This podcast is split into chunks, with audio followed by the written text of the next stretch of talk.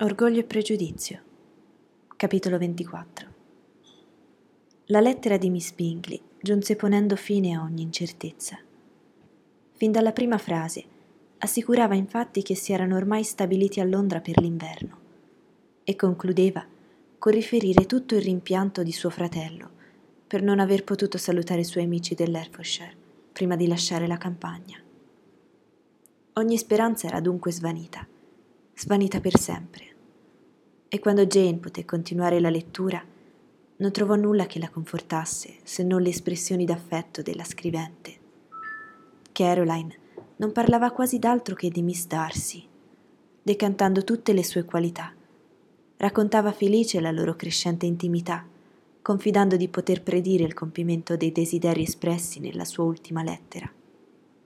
Ripeteva anche con grande piacere che suo fratello era ospite in casa Darcy e accennava con entusiasmo ad alcuni progetti di quest'ultimo per rinnovare la mobilia. Elizabeth, alla quale Jane comunicò ben presto i punti essenziali della lettera, ascoltò in silenzio, indignata. Il suo cuore era diviso tra il dolore che provava per sua sorella e il risentimento verso tutti gli altri. Non credeva all'asserzione di Caroline che suo fratello ammirasse Miss Darcy. Non dubitava più di quanto avesse mai dubitato che egli fosse realmente innamorato di Jane e per quanto avesse sempre avuto della simpatia per lui, non poteva pensare senza collera, quasi senza disprezzo, a quel suo carattere debole a quella mancanza di volontà che lo rendevano schiavo dei suoi amici, fino a sacrificare la propria felicità ai loro capricci. Comunque, se si fosse trattato della sua felicità soltanto, era padrone di comportarsi come meglio credeva, ma ne andava di mezzo anche sua sorella, e lui doveva ben saperlo. Era un argomento su cui riflettere a lungo, anche se forse sarebbe risultato inutile non poteva pensare ad altro, ma sia che l'affetto di Bingley si fosse già spento o che fosse stato cancellato dall'influenza del suo amico, sia che si fosse accorto del sentimento di Jane o che fosse sfuggito alla sua osservazione. Qualunque di queste ipotesi fosse quella vera, anche se poteva servire a modificare il giudizio che Elizabeth si era fatta di lui, non poteva cambiare la situazione di sua sorella. La sua pace era ugualmente turbata. Passarono due o tre giorni prima che Jane sentisse il coraggio di parlare dei suoi sentimenti con Elizabeth, ma finalmente, trovandosi sole, dopo una delle solite sfuriate di Mrs. Bennet contro Netherfield e il suo proprietario, non poté trattenersi dal dire Oh, se la mia cara mamma potesse controllarsi un po' di più. Non può rendersi conto della pena che mi procura con i suoi continui commenti su di lui ma non voglio lagnarmi. Non può durare a lungo. Presto lo dimenticheremo e torneremo come eravamo prima di averlo conosciuto. Elizabeth guardò sua sorella con affettuosa incredulità, ma non disse nulla. Tu ne dubiti, esclamò Jane arrossendo, ma hai torto. Lo ricorderò sempre come l'amico più gentile che abbia mai avuto, ma nulla più. Non ho né speranze né inquietudini e nulla da rimproverargli. Grazie a Dio, almeno quel dolore mi ha risparmiato. Ancora un po' di tempo e, e cercherò di vincermi. Poi aggiunse con voce più sicura. Almeno ho il conforto di pensare che è stato soltanto un errore da parte mia e non ho fatto del male che a me stessa. Cara Jane, esclamò Elizabeth. Sei troppo buona. La tua dolcezza e il tuo disinteresse sono veramente angelici. Non so cosa dirti. Mi pare di non aver saputo prima d'ora tutto quello che vali, né di averti voluto tutto il bene che meriti. Jane non volle riconoscere di essere alcunché di raro e ricambiò le espressioni d'affetto di sua sorella. No, disse Elizabeth, non è giusto. Tu pensi che tutti siano perfetti e ti dispiace se parlo male di qualcuno, quando però desidero pensare che tu sei perfetta, ti metti contro di me. Non temere che io esageri, che io usurpi la tua dote di considerare tutti con benevolenza. Sono poche le persone che io amo per davvero, e ancora meno quelle delle quali io penso bene. Più conosco il mondo, più ne sono disgustata. E ogni giorno conferma la mia convinzione dell'incoerenza del carattere umano e della poca fiducia che possiamo riporre in tutto ciò che può apparire merito o intelligenza. Ne ho avuto ultimamente due prove. Di una non parlo, l'altra è il matrimonio di Charlotte. È incredibile. Sotto ogni aspetto mi sembra sempre più inverosimile. Cara Lisi, non abbandonarti a queste idee che distruggerebbero la tua felicità. Non tieni conto abbastanza delle differenze di situazioni e di temperamento. Pensa alla rispettabilità di Mr. Collins e al carattere fermo e prudente di Charlotte. Ricordati che fa parte di una famiglia numerosa, che non è ricca.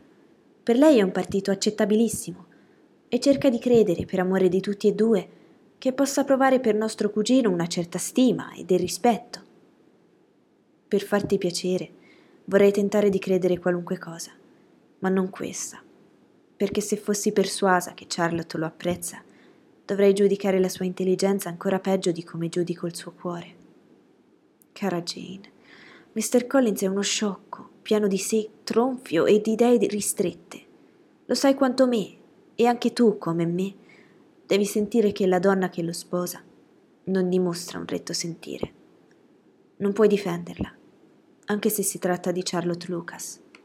Non puoi, per amore di una persona, cambiare il significato stesso di un principio morale, né tentare di persuadere te e me che l'egoismo è prudenza e l'incoscienza del pericolo una garanzia di felicità.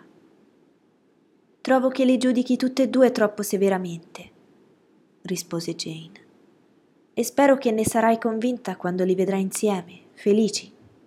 Ma ora basta. Hai alluso a un altro fatto, hai parlato di due circostanze.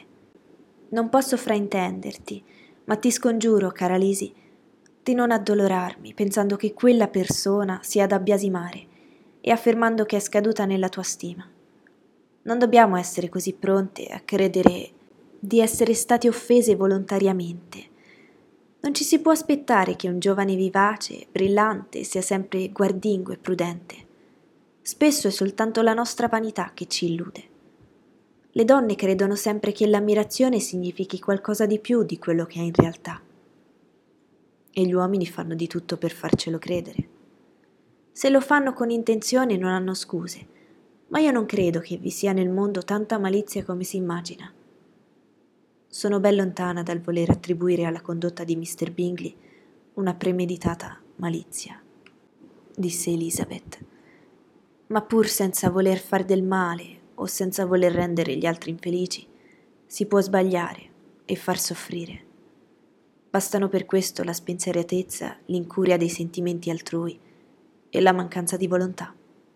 E lo incolpi di tutto ciò? Sì, perlomeno. Ma se continuo, ti addolorerò col dire quello che penso di persone che tu stimi. Fermami finché sei in tempo.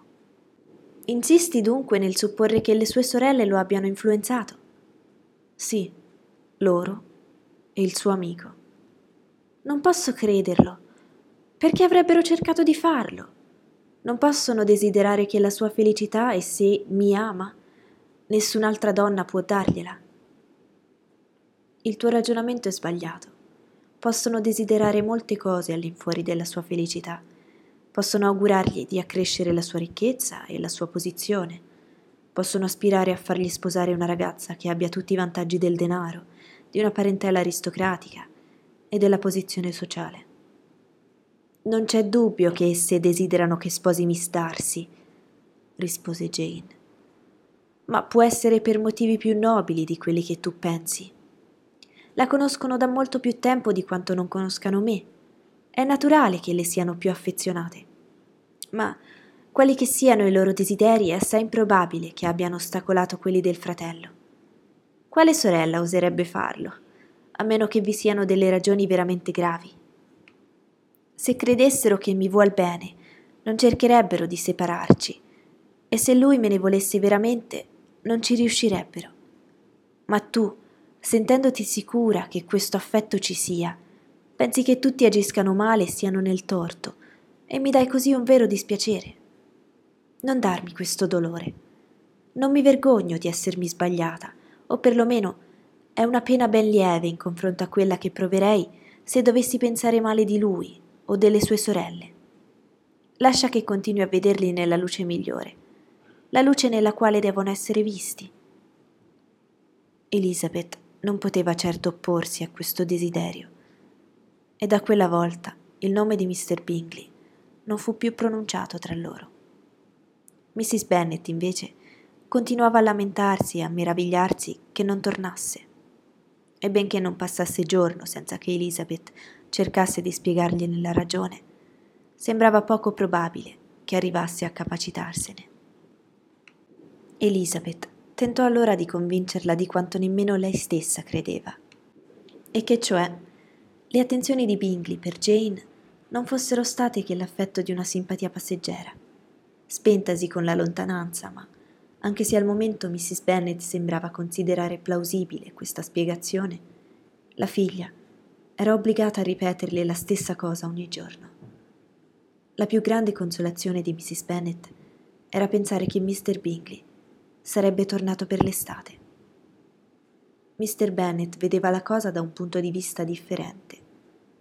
Dunque, Lisi, le disse un giorno, sento che tua sorella soffre per un amore contrastato non ho che da congratularmi con lei. Dopo il matrimonio quello che una ragazza preferisce è di essere di quando in quando infelice in amore. Le dà qualcosa a cui pensare e le conferisce una specie di aureola tra le amiche.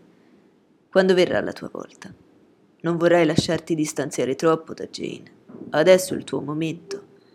Ci sono Meriton abbastanza ufficiali per deludere tutte le signorine dei dintorni.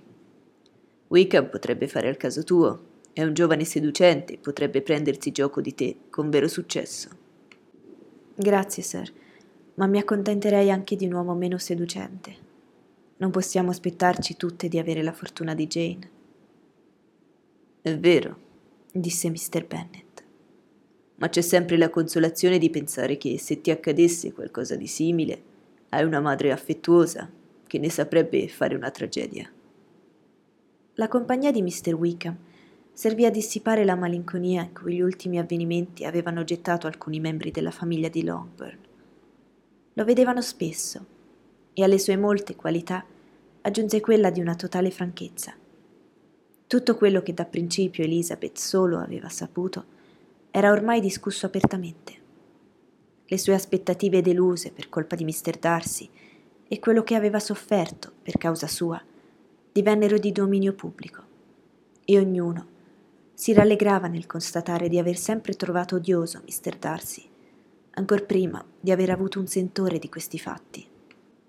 Miss Bennet era l'unica a supporre che vi fossero delle attenuanti, ignorate dalla società dell'Herefordshire.